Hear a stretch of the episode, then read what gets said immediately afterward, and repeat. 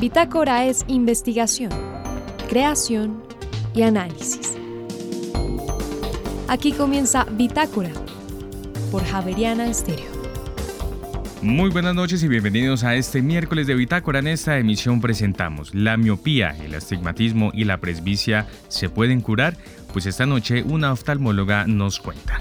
Y por otra parte, con alumnos de toda Hispanoamérica, los posgrados de odontología de la Universidad Javeriana atienden cada año a miles de pacientes de bajos recursos de Bogotá. En esta edición hablaremos con el coordinador de posgrados de la Universidad Javeriana, el odontólogo Juan Jaime Serrano. ¿Y qué puntos tienen en común Colombia y México en su relación con el teatro? Se desarrolla la segunda edición del Slam de Teatro en Bogotá con invitados internacionales. Y finalmente la crisis de la vejez se relaciona con los problemas de alimentación de dinero y también de movilidad. Un proyecto realizado desde el Instituto de Envejecimiento de la Universidad Javeriana así lo demuestra. María Fernanda Gutiérrez, José Vicente Arismendi, Laura del Soldaza, Juliana Sánchez y quien les habla Juan Sebastián Ortiz, estaremos con ustedes durante esta hora de Bitácora. Bienvenidos. La miopía, el astigmatismo, dos de las enfermedades más clásicas de, la, de los ojos, de la visión. Eh, para entender un poquito este tema, tengo eh, aquí en estudio a la doctora María Cristina Cortés. Ella es médica javeriana, oftalmóloga javeriana y trabaja actualmente en la Fundación Oftalmológica Nacional. Doctora Cortés, bienvenida a Bitácora, ¿cómo está? Buenos días, María Fernanda. Muy bien, muchas gracias. Qué rico estar acá con ustedes. muchas gracias. Óigame, ¿la miopía es la enfermedad más frecuente que hay en ojos? Los defectos refractivos en general sí son la enfermedad más frecuente de los ojos.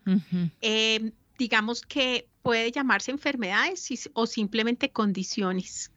Eh, dentro de este grupo de defectos refractivos está la miopía, está el astigmatismo, está la hipermetropía y ya más adelante, relacionado como con la acomodación del ojito, está la presbicia.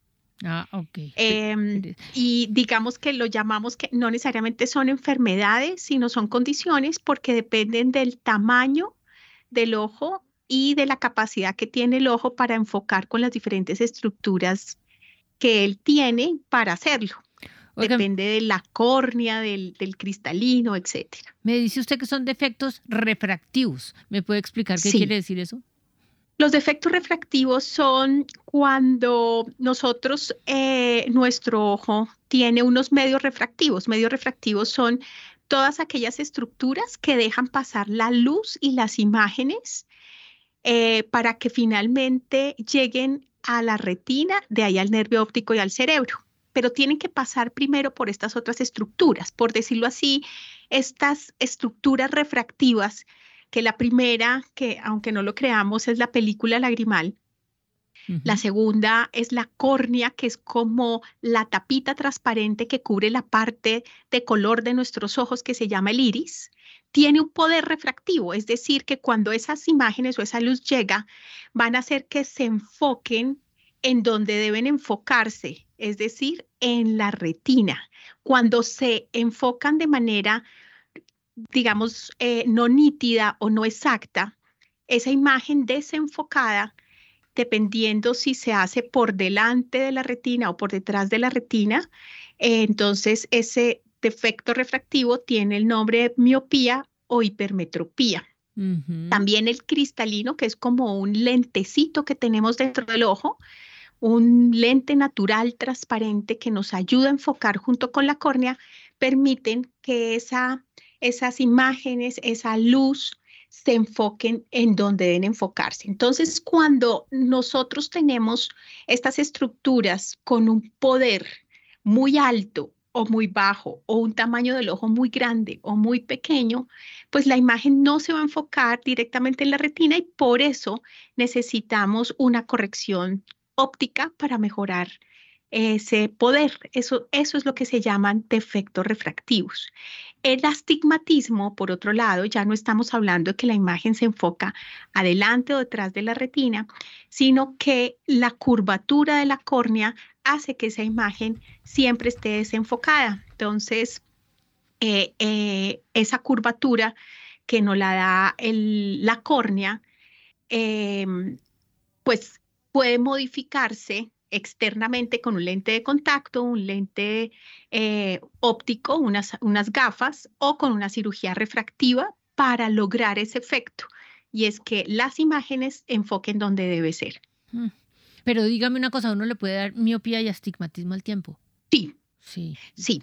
Uno puede tener los dos defectos refractivos al tiempo y se llamaría un astigmatismo miópico. Es decir, que el ojo es un poco más grande o tiene un poder eh, más alto, por decirlo así. La imagen no se enfoca en la retina, sino delante de la retina. Por eso las personas miopes, al acercarse los objetos, pueden ver muy bien, pero cuando se lo alejan, alejan el objeto, ven muy borroso.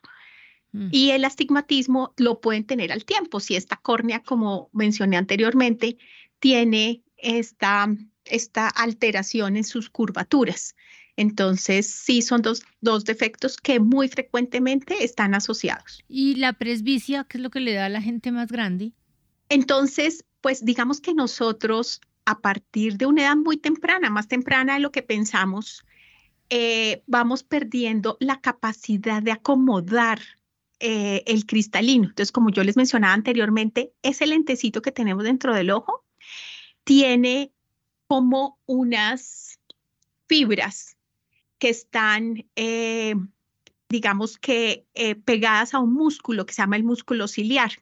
Estas fibritas, cuando el músculo se contrae o se relaja, hace que el lente se ponga, por decirlo así, como más grueso o más delgadito. Y así permite que enfoquemos las cosas de lejos y de cerca. Más o menos a partir de los 25 años se va perdiendo esta capacidad de este músculo y de todos los músculos del cuerpo para acomodar. Y aproximadamente alrededor de los 40 y 5 años, 40, 45 años, ya realmente hay una pérdida importante en la capacidad de acomodar de este músculo. Lo, ¿Y qué va a producir? Eh, esto es progresivo, tiene que ver obviamente con la edad. Hay un tope, hay un momento dado en que ya el cristalino definitivamente no acomoda y hace que esas imágenes que veíamos de cerca cuando estábamos cogiendo un libro, cuando cogemos un libro, cuando miramos un objeto cercano, eh, ya el cristalino no lo podamos, eh, digamos, poner un poco más gruesito y enfocar como si fuera una lupa y nos toca alejar el objeto. Entonces, eso es lo que se llama presbicia. Óigame, ¿estas enfermedades se mejoran todas con anteojos? Sí, eh, estas enfermedades se corrigen, digamos que no se curan, pero se corrigen. Esto es como usar unos tacones, ¿sí? Em, es decir, que los anteojos permiten que yo pueda compensar ese efecto refractivo colocándole un lente con un poder eh, contrario al que yo necesito. Entonces, eh, las personas miopes necesitan unos lentes negativos, las personas hipermétropes unos lentes positivos. Y en el astigmatismo lo que hacemos es que debemos corregir esa curvatura, las dos curvaturas que están por decirlo así, desenfocadas, cada una con un poder especial en unos grados eh, especiales, a 10 grados, a 90 grados, etc. ¿Y en los lentes de contacto funcionan para todo? Entonces, ¿qué pasa? Cuando el defecto refractivo es muy, muy grande, eh, los anteojos, eh, digamos que es difícil que nos podamos adaptar a ellos y ese lente a veces al tener que ser tan grueso, ¿sí? O tan cóncavo o tan convexo, puede producir distorsión de las, del tamaño de las imágenes que se ven. Entonces, cuando los defectos refractivos son muy grandes, eh, básicamente gracias a la tecnología que cada vez lo que nos proporciona son como lentes de de materiales diferentes y más biocompatibles con el ojo, lo que hacen es que al yo colocarme esa lentilla de vidrio, pues no es de vidrio, es de polimetilmetraquililato, de silicona, etcétera, em, o hidrogel de silicona, cuando yo me lo pongo sobre la córnea, produce el mismo efecto que las gafas, pero al ponerlo más cerca al ojo, eh, tiene la posibilidad de corregir defectos refractivos mucho más grandes. Entonces, eh, cuando yo coloco unos lentes blandos, puedo corregir defectos refractivos de miopía o hipermetropía Y cuando yo coloco unos lentes rígidos, también estoy cambiando la curvatura de la córnea y estoy corrigiendo el astigmatismo. ¿Y la cirugía cuándo, la, cuando la, cuando le toca a uno hacerse cirugía? Digamos que la cirugía refractiva es una cirugía electiva. Eh, realmente no te la tienes que hacer la gran cantidad de efectos que se corrigen eh, pueden ser con gafas o con lentes de contacto. ¿Cuándo me opero yo? Muy probablemente, así que sea una indicación como tal, es cuando yo no puedo tolerar un lente de contacto y con unas gafas no puedo lograr una buena acomodación, una buena rehabilitación visual. Hay pacientes que, por ejemplo, tienen en un ojo un defecto refractivo y en el otro un defecto refractivo muy diferente. Sí, sí. Es eso produce imágenes diferentes, entonces yo ahí tendría que usar, por ejemplo, un lente de contacto en uno de los ojos para que mi cerebro no tenga esa confusión de imágenes, que eso tiene, eh, pues digamos que un nombre que se llama niseiconia, que es la diferencia entre esas dos imágenes. Y muchas veces, si la persona no tolera los lentes de contacto o no son, digamos que muy em, compatibles con su calidad de vida o con, las cosas que hacen la vida, como para tener que depender demasiado de unos anteojos, ahí está indicada la cirugía refractiva. Mm. La cirugía refractiva eh, nos puede corregir defectos refractivos hasta cierto monto de defecto. Defectos refractivos muy, muy altos no pueden ser corregidos con cirugías eh, eh, en la córnea, o sea, callando la córnea con un láser. Nos toca muchas veces recurrir a cirugías en donde intervinamos el cristalino o el lentecito que mencioné anteriormente, que se llama el cristalino, lo retiremos o lo dejemos y coloquemos un lente dentro del ojo. Entonces, hay muchos tipos de cirugía refractiva. ¿Y esas cirugías eh, se son eh, eh, revierten? Es decir, ¿uno tiene que hacérselas varias veces en la vida? A ver, la cirugía refractiva, por un lado, mm, hay unas cuando hablábamos de reversibles, en el sentido, podría ser reversible en el sentido de que si yo coloco un lente intraocular, lo podría retirar y la persona queda con el defecto inicial. Eh, que, que, de pronto queden algunos residuales o que eh, después de un tiempo de hacerme una cirugía refractiva, yo pierda la corrección que me hicieron también puede suceder. Antes mucho más que ahora. Al comienzo comenzaron digamos, con una cirugía refractiva que todavía hay muchas personas que hoy en día la tienen, personas que están entre los, más o menos entre los 70, 80 años y los 40, 50 años, que eran cirugías en las cuales con un bisturí hacían unas incisiones en la córnea. Entonces, cuando yo hacía esas rayitas en la córnea, yo cambiaba eh, la, la forma de la córnea, es decir, la podía aplanar o la podía encurvar. Muchos de esos pacientes, con el paso del tiempo, la córnea empezó, se empieza a cicatrizar y podría tener dos efectos. Uno, o que se abrieran mucho esas incisiones, se adelgazara mucho la córnea y terminara por, volviéndose como una ectasia. Una ectasia para nosotros se hagan de cuenta como un chichón, como cuando una llanta se golpea, se adelgaza la pared de la llanta y se y, sale una protuberancia. Entonces, eso podía pasar con las, ese tipo de cirugías refractivas y hoy en día con las cirugías refractivas en general, si no se escoge bien el candidato, si la persona tiene una córnea muy delgada o la cantidad de ablación que yo le estoy haciendo a la córnea es muy extensa, yo puedo producirle al paciente un defecto a largo plazo que termina, eh, eh, digamos, produciendo un queratocono o aumentando la miopía. Mientras que podía haber también lo contrario, que esas cicatrices que mencionábamos con las incisiones se cicatrizaran y fueran eh, aplanando la córnea y la persona otra vez perdiera también el defecto que le habían corregido o el poder del, de la corrección que había tenido inicialmente. Mm. Bueno, doctora María Cristina, la voy a dejar. Le voy a agradecer mucho y me va a quedar debiendo eh, qué comer para mantener la salud eh, ocular. Pero está, en este momento la voy a dejar para que siga trabajando y le agradezco mucho este rato que me dio aquí en Bitácora. María Fernanda, muchas gracias y muchas gracias a todos los que nos escuchan. Muchas gracias. Y ahora en Bitácora, una muestra de la música sin fronteras de Javeriana Estéreo. País, Perú. Intérprete Jean-Pierre Magnet. Canción Princesita Huanca. Ya regresamos.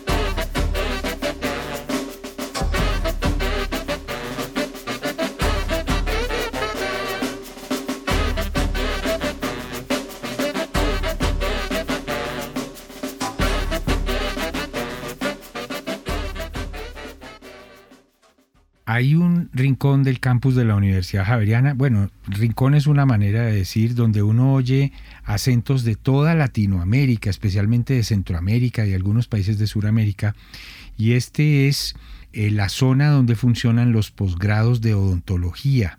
A mí me parece que eso habla muy bien del nivel académico de la Universidad Javeriana y por eso he invitado esta noche al doctor Juan Jaime Serrano, que dirige los posgrados de odontología en la Javeriana. Doctor Serrano, buenas noches, bienvenido al programa.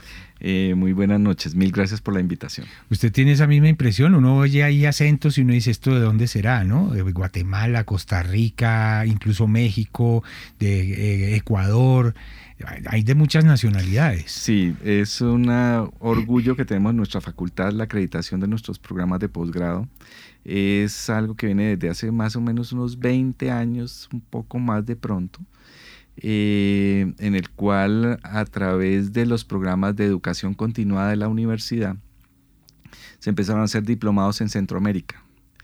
Y eso nos dio a conocer y nos empezó a traer eh, estudiantes para hacer los programas de posgrado excepto Panamá, que por nuestra cercanía eh, sí ya, ya teníamos tradición de pregrado y posgrado, eh, los demás países comenzaron a, tener demanda de nuestros eh, programas y pues eh, contamos más o menos el 50% de nuestros, de nuestros estudiantes son extranjeros. Desde México hemos tenido hasta Bolivia. Increíble. ¿Hay algunas cifras de, algunos o es por oleadas en una Me imagino que ahora de Venezuela viene menos, menos profesionales, pero hubo una época, recuerdo que había venezolanos. Sí, Venezuela eh, tuvo un gran auge, sobre todo por un programa que ellos tenían eh, gubernamental que se llamaba Cadivi, que les daba una eh, financiación especial, pero últimamente ha ido cayendo. hoy en día el predominio es de mm, Ecuador, seguido por Costa Rica, Venezuela ocupa el tercer lugar, y luego tenemos Honduras, Panamá, El Salvador, eh, México, que nos llama a nosotros mucho la atención porque pues ellos tienen muy, bueno, muy buenos programas, pero viene gente de México, em, Bolivia, todo Centroamérica.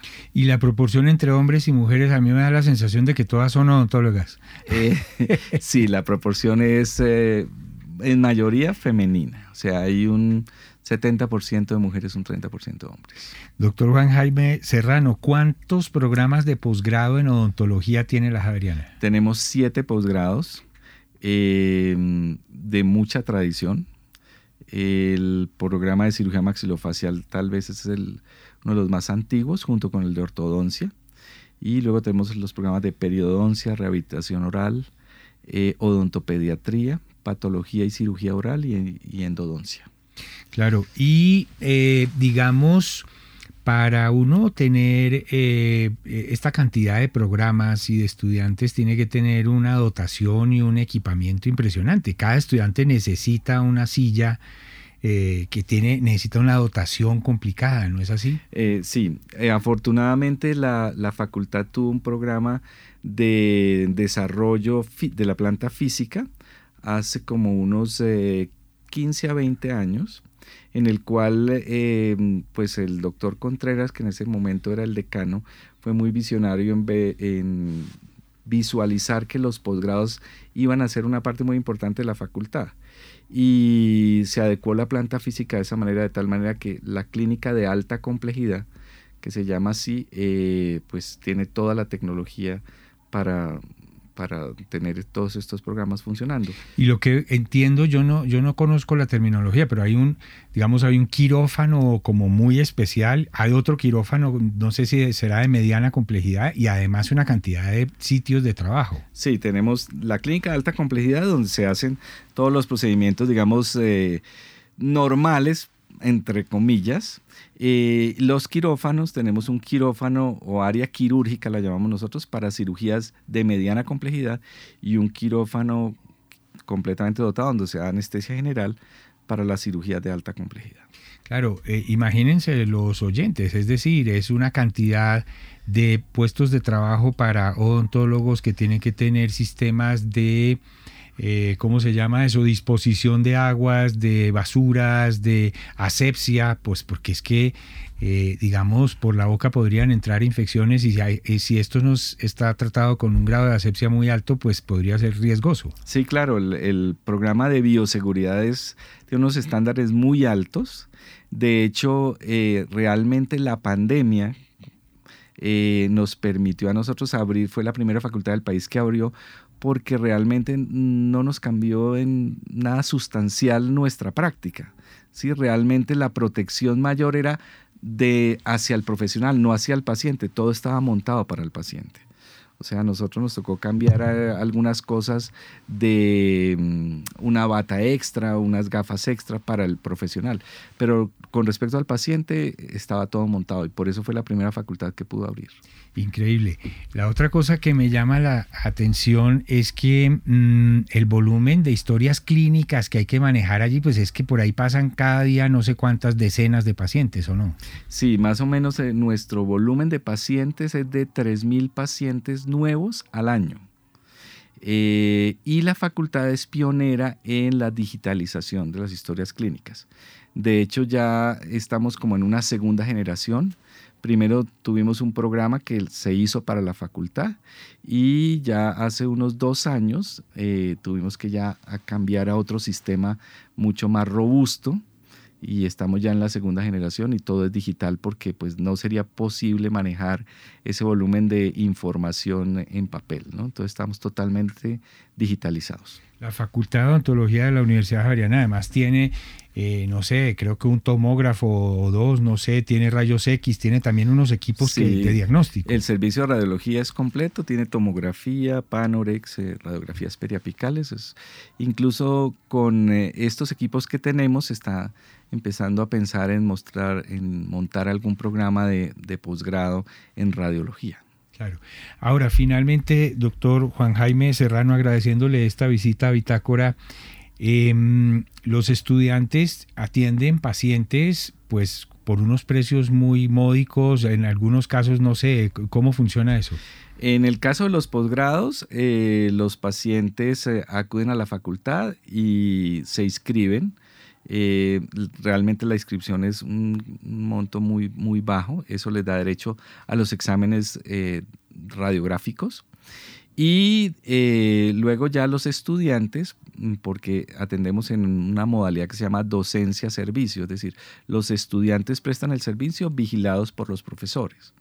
y realmente si comparamos los precios o, el costo de los servicios, Mm, frente al costo particular, pues sí es infinitamente menor, siendo recibiendo una atención de altísima calidad de, punta, llamémoslo así. Así es, pues qué orgullo, doctor Juan Jaime Serrano, eh, para la Javeriana y me imagino que para usted estar al frente de un, de un programa tan robusto y tan potente como este de los posgrados en, odontología de la Universidad Javeriana.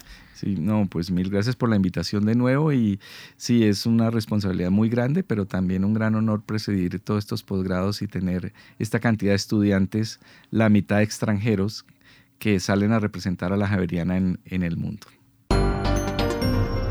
En Javeriana Estéreo, el trino del día.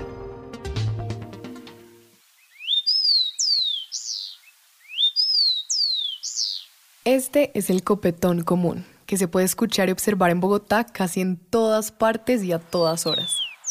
Es capaz de vivir en praderas abiertas, estepas, bosques, plantaciones agrícolas y ambientes urbanos. Vive prácticamente en toda Sudamérica y permanece activo hasta bien entrado el anochecer. El canto es exclusivo del macho. Su rasgo distintivo es el copete con rayas negras. Es solitario y solo forma pareja en épocas de reproducción. Su principal alimento son semillas y gusanos. El trino del copetón común forma parte del Banco de Sonidos de Aves Colombianas recopilado por el Instituto von Humboldt y la Universidad de Cornell.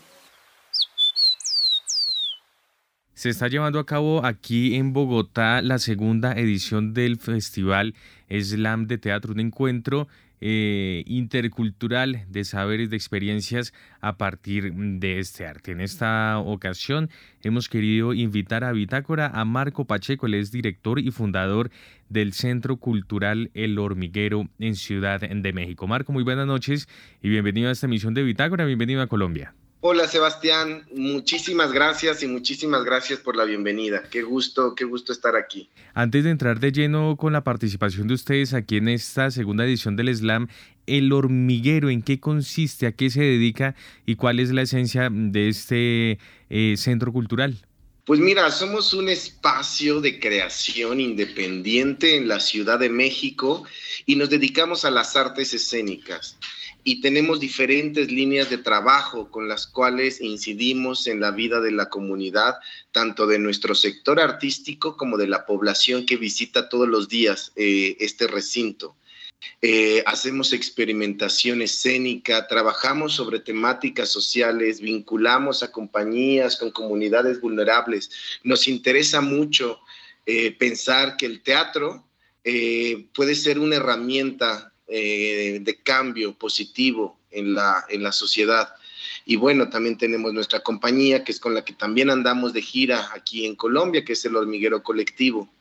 Eh, digo, podría extenderme muchísimo hablando de todo lo que somos y hacemos en el hormiguero, pero a grandes y a muy a grandes rasgos, eh, somos eso, somos un espacio de creación para el teatro en México. algo muy similar pasa aquí en Colombia con el teatro y con las artes en general como instrumentos eh, para hacerle frente a realidades de comunidades vulnerables, por ejemplo. Eh, ¿Ha encontrado usted otros puntos en común eh, entre Colombia y México en donde el teatro sea el protagonista? Sí, fíjate que es bien interesante, ¿no? Porque ahora que estamos, bueno, ya desde hace un par de, de meses, no ya un año que estamos trabajando de la mano con la mama, con la mama de, aquí de, Bogotá, encontramos muchos puntos en común sobre, sobre lo que nos enfrentamos como creadores independientes, sobre las temáticas que vivimos, sobre los procesos post-pandémicos que tenemos que enfrentar para la sustentabilidad de nuestro quehacer. Creo que independientemente de, los, de los eh, niveles discursivos y artísticos, los niveles de sostenimiento es algo que también eh, trabajamos mucho y encuentro mucho esa, esa similitud, ¿no? Lo que lo que se tenga que inventar, lo que se tenga que rehacer, lo que se tenga que crear, también tiene que pensar mucho en la sustentabilidad. Y creo que es un punto bien fuerte que, he encontrado en común también con creadores aquí en, Bogotá. Muy bien, Marco. El hormiguero colectivo hace presencia y participa de este slam de teatro aquí en Bogotá con un repertorio muy importante que se va a estar presentando desde mañana jueves y hasta el próximo domingo aquí en la ciudad. Compartamos los detalles acerca de estas obras. Sí, pues mira, mañana estamos a las 8 de la noche en Teatro La Barraca con una obra que se llama La Dimensión que decidí habitar, que es un laboratorio de creación escénica y que además, bueno, pues es una experiencia para las personas que, que, participen en ella. Es una obra donde la gente pues se tiene que, mover, donde la gente eh, eh, va a descubrir los procesos más, más eh, más pulsionales de las cavilaciones de una, de una creación. Y, al final se invita al público a que se unan a ese rito. Eh, se desviste el teatro, se ve el teatro de desnudo, se ve el teatro desde otro lado. Ojo, no los actores ni las actrices, pero el, concepto de teatro se desviste para, pues, para poder tomar eh, y afrontar esta, esa creación escénica. Y bueno, pues, eh, y, luego los siguientes días, viernes, sábado y domingo, viernes y sábado estamos con una obra para toda la familia que se llama Chisme, Amor y Prejuicio en la Pantitlán. Eh, estamos en el Teatro Hilos Mágicos. Ajá. Qué bueno, una, una presentación con títeres. Sí, es una presentación con marionetas, es una presentación con títeres, marionetas, eh, donde además pues es, una obra bien divertida y es para toda la familia. Estamos viernes y sábado a las 8 de la noche en Islos, en Islos Mágicos y el domingo a las 11 de la mañana en La Bohemia. Y nada, pues es una, es una obra que habla sobre, sobre el orgullo de ser de barrio. ¿No? Eh, nos hemos enfrentado nosotros como, como mexicanos y en general creo que en Latinoamérica se presenta mucho esta división de clases sociales que justamente deriva en el, en el, en el clasismo, en el racismo eh, y, creemos que es muy importante abordarlo eh, con las jóvenes audiencias para que se pueda trabajar en favor de, de eliminar estas cuestiones. De acuerdo. Y justamente pues de eso se trata de, una historia de amor que puede vencer el, eh, los prejuicios que hay en él.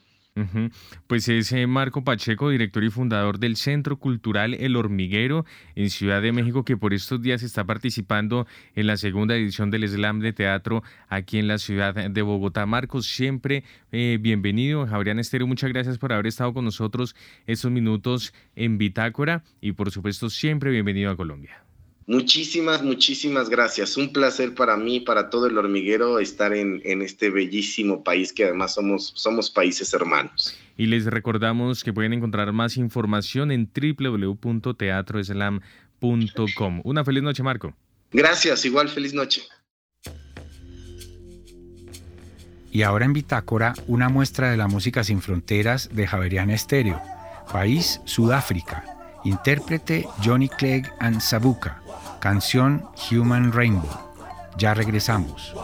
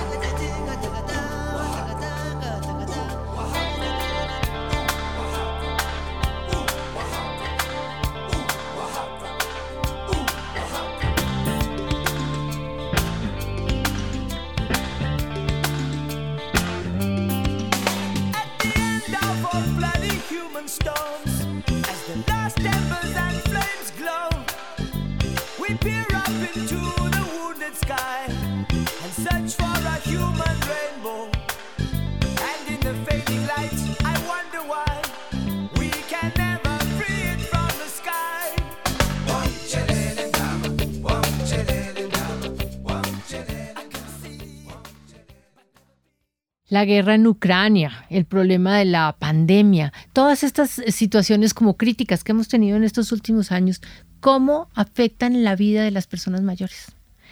Tengo aquí un grupo de geriatras. Eh, la primera persona a la que va a presentar es a la doctora Claudia Chimbí, ella es médica geriatra de la Universidad Javeriana, trabaja en el, eh, Centro de Envejecimiento, además de, de, trabajar en el Centro de Memoria y Cognición.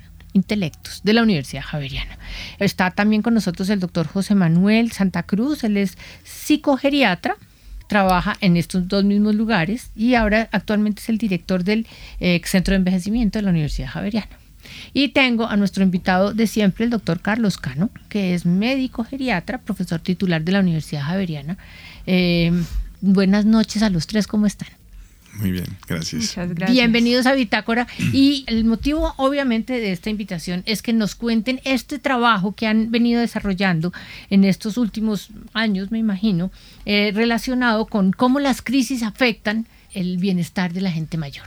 Doctora Claudia, ¿usted es la directora del proyecto? Fui una de las investigadoras del proyecto. el proyecto está en cabeza del doctor Carlos Cano y de la doctora Cecilia Escudero de Santa Cruz, eh, pero fui una de las investigadoras, pues, eh, de este proyecto. ¿Cómo llaman la investigadora principal? ok. Ok, bueno, nada, pues digamos para dar como un panorama general de, de, este proyecto. Este proyecto responde a una convocatoria realizada por eh, la ONG Helpage, es una ONG inglesa la idea de este proyecto fue poder responder a la pregunta de cómo las crisis de las tres Fs por las siglas en inglés, pero son las crisis del combustible, de financiera y de alimentación, afectan los derechos de las mujeres y hombres mayores y qué estrategias se han llevado a cabo para poder eh, hacer frente a estas crisis en este grupo etario. Ah, pero entonces no es, la crisis del COVID y la crisis de la guerra, eh, o es todo. Digamos que nos enmarcamos en estos como cambios históricos que, que, que se dieron en los últimos años, pero la idea es que pues se, se analizan esto, eh, estos eventos desde la perspectiva de estas tres crisis. Y ¿Cuál fue la método que hicieron ahí? ¿Reunieron adultos mayores?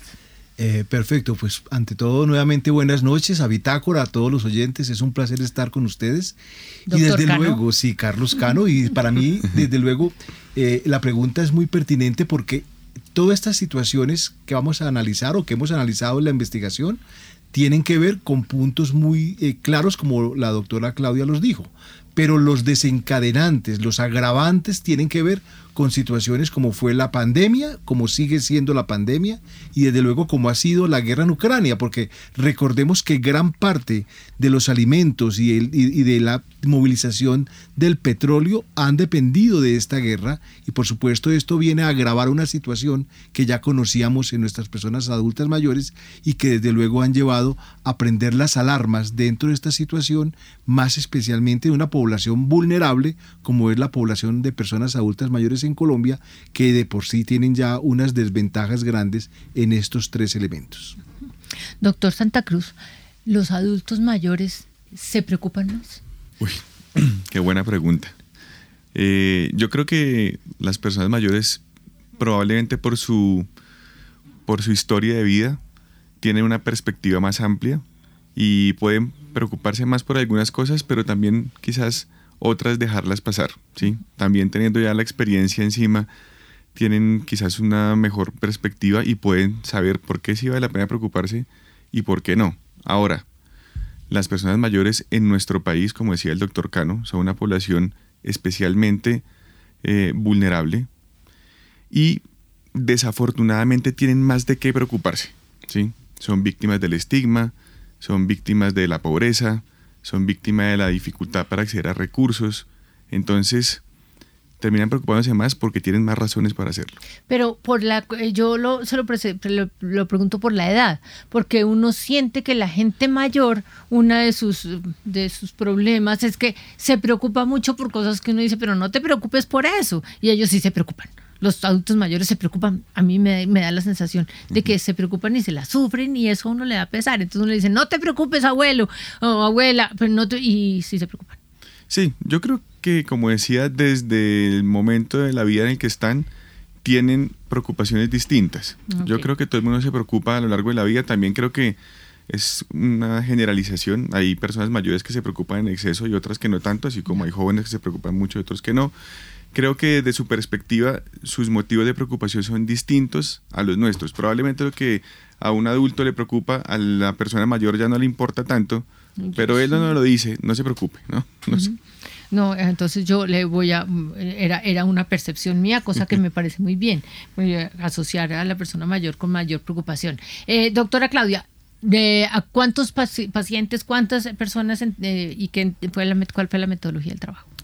Bueno, esto es un estudio descriptivo. Se hicieron como se consiguieron varias fuentes de, información, unas fuentes primarias que fue básicamente entrevistamos 39 personas mayores de diferentes eh, localidades de Bogotá. Inicialmente participó em, Ciudad Bolívar, Chapinero.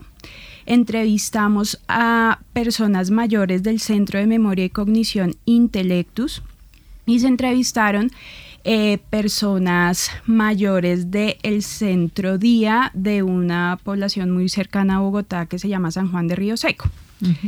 Eh, también eh, se, se, entrevistaron seis informantes clave de diferentes instituciones relacionadas con, em, con la vejez y el envejecimiento, como la Fundación Saldarriaga y Concha, como el Consejo de Sabios. ¿Y, ¿Y cuáles eran las preguntas?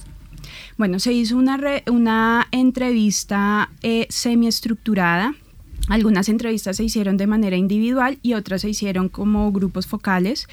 Y básicamente lo que hicimos fue agrupar eh, eh, fueron cuatro grupos de preguntas sobre cuatro temas acerca de, em, de los derechos, como hablaba el doctor Cano de la Convención de Derechos eh, de los derechos de las personas mayores, se agruparon las preguntas pudiendo cubrir esos derechos. Entonces eso fue básicamente lo que se hizo, se creó una entrevista que abarcara eh, estas preguntas. Entonces se hacían preguntas sobre el acceso a la alimentación, el acceso a medios de transporte, a movilidad. Se hicieron preguntas acerca de ingresos y eh, de, ingresos, pues de dinero. Y también se hicieron preguntas acerca del exceso a oportunidades de mm, desarrollar pues hobbies, eh, entornos saludables, ese tipo de cosas. Las tres Fs son, ya me, ya me dijeron que en inglés, eh, eh, por su traducción, alimentación, plata, dinero y combustibles. ¿Por qué nos va a afectar eso y por qué no le preguntan familia, eh, situación personal. Es decir, hay cosas que a los, estas son cosas externas, eh, las cosas internas no, no se involucraron dentro del trabajo. Digamos que eh, los ejes temáticos de la investigación son esos tres y la argumentación de por qué son esos tres elementos son porque han tenido las, la crisis actual se ha fundamentado, ha estado realmente asociada a lo que es la pobreza, la falta de alimentación, de hecho, pues en el país hemos encontrado datos increíbles de la falta, de la, de la dificultad para acceder a los alimentos. Desde luego, la desocupación. En Colombia el 57% de las personas adultas mayores tienen un empleo informal. ¿Sí? Y tan solo el 23% tienen pensión, por lo cual el resto tienen que ir a buscar esa, ese sustento a la calle y eso con las crisis que hemos dicho, pues evidentemente fue mucho más complicado.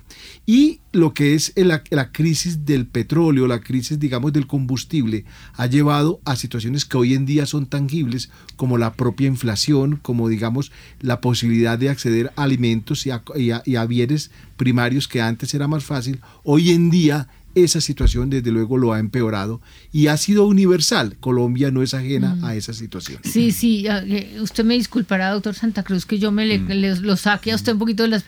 Pero me se me genera la duda. Eh, viejitos, personas mayores, eh, en países similares al nuestro, son iguales a, los, a nuestras personas mayores. Es decir, el problema es ¿Es del ambiente o es un problema de genético o es un problema de qué? Bueno, excelente pregunta también. Eh, la población de personas mayores es sumamente diversa, ¿sí? incluso dentro de nuestro país, es muy diversa. No es lo mismo ser viejo en Bogotá que en una zona rural en el Baupés. Tienen tasas completamente distintas de eh, ingresos económicos, de red familiar, de acceso a servicios de salud, eh, tasas de educación, nutrición. Bueno, han tenido una historia de vida completamente distinta. Entonces ya dentro de nuestro país es diferente y evidentemente en la región también. Colombia pues tiene una historia muy particular de conflicto armado, de múltiples eh, escenarios de violencias diversas a lo largo de las últimas décadas y las personas mayores de Colombia han vivido una historia marcada por la violencia, marcada por el desplazamiento, marcada por la inseguridad, que ha llevado a migraciones enormes, por ejemplo, no solamente del ámbito rural al urbano, o sea, el 80% del país cuando nuestros viejos nacieron era rural y en este momento es al revés, ¿sí? el 80% es urbano, y han tenido que adaptarse a todo esto. Entonces, si bien han tenido una exposición a múltiples situaciones estresantes, también las han sobrepasado y también han ganado herramientas para poder pues vivir a pesar de estas enormes dificultades. Entonces son, perdónenme la expresión, nosotros estamos llenos de viejitos más berracos. Pues yo creo que sí. Sí. Yo estoy muy seguro de eso. Qué rico ver, qué rico oírlo, la verdad, qué rico oírlo. Doctora Claudia, ¿cuál es la conclusión del estudio? Bueno, eh, hay varias conclusiones. Eh, como dijo y tomando un poquito lo que acaban de decir acerca de que nuestros viejos son más berracos. Ay, qué bonita conclusión y eso que no lo hice en el trabajo.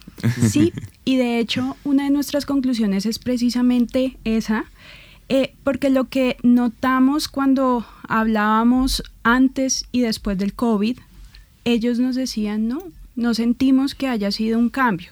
Eso tiene sus partes buenas y sus partes malas. ¿Qué quiere decir? Bueno, porque pues realmente se pudieron acomodar a, a, lo que sucedió, ¿sí? No, no lo ven como algo muy impactante en su vida. Sin embargo, sí habla de 60 años de historia, de...